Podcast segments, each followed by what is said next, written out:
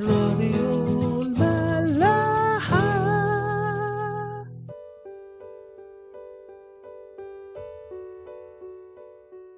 بعد حديث ربنا مع قايين قايين برضه بيقرر انه يروح يتكلم مع هابيل بدل ما يحاول ياخد وقت لوحده ويراجع نفسه اتصرف بناء على مشاعره.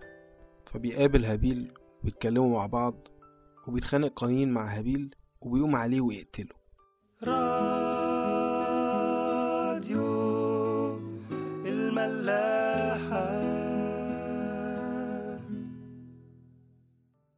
فربنا بيجي لقايين يقول له أين هابيل أخوك فيرد عليه قايين لا أعلم أحارس أنا لأخي؟ أنا مالي وأنا هحرسه. فربنا طبعا بيقول له أنت عملت إيه؟ ماذا فعلت؟ صوت دم أخيك صارخ إلي من الأرض فالآن ملعون أنت من الأرض التي فتحت فاها لتقبل دم أخيك من يدك. متى عملت الأرض لا تعود تعطيك قوتها؟ تائها وهاربا تكون في الأرض. فبيبتدي قايين يتلخبط ويضعف ويقول لربنا ذنبي أعظم من أن يحتمل. إنك قد طردتني اليوم من وجه الأرض ومن وجهك أختفي وأكون تائها وهاربا في الأرض. فيكون كل من وجدني يقتلني. يعني هو مش متضايق قوي من ربنا زعلان منه هو متضايق أكتر إنه هيبقى عليه لعنة من الناس وأي حد هيشوفه ممكن يقتله لأنه خلاص بقى ملعون. فربنا برضه مش بيخلصه كده.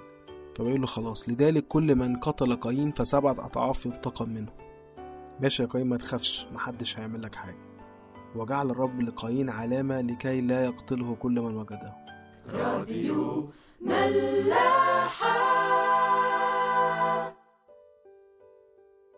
يعمل إيه قايين بقى بعد ما ربنا قال له خلاص؟ يقول لنا فخرج قايين من لدن الرب وسكن في أرض نوت شرقي عدن. خلاص هو متعود على كده متعود إن أي حتة هتقابله فيها مشاكل أو هينتهي خيرها السهل هيسيبها ويروح حتة تانية. وبدل ما يحاول يصلح علاقته بربنا ساب ربنا وعاش الحياة اللي هو متعود عليها إنه يعيش لنفسه.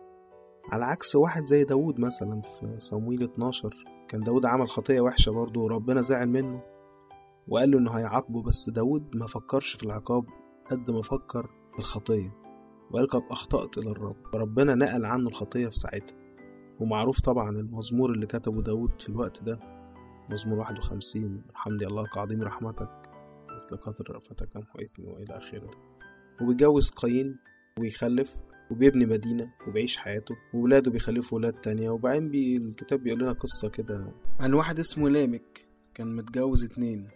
جالهم في يوم قال لهم بقول لكم إيه بصوا أنا في واحد راجل كبير وواحد شاب تاني ضايقوني جرحوني بشكل ما يعني فقتلتهم. فأنا بقول لكم دلوقتي إنه زي مع عقوبة قتل قايين ربنا قال له إنها هتكون سبع أضعاف أنا بقى سبعة وسبعين. عافية كده. على أساس إن قايين قتل أخوه بدون أي ذنب ودول كانوا بذنب فأنا لاقي حق إن أنا أقتلهم.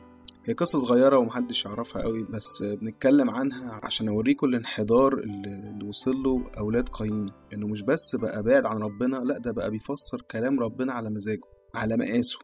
وده حال أي حد بيبعد عن ربنا ويبتدي عشان يحلل اللي هو بيعمله يبتدي يقول إن ربنا كمان موافق على اللي هو بيعمله. وعشان كده المسيح لما جه كان أكتر ناس متضايق منهم وبيتكلم معاهم بحزم وشدة هم الفريسيين لأن هم كانوا بيفسروا كل حاجة ربنا بيقولها على مزاجهم.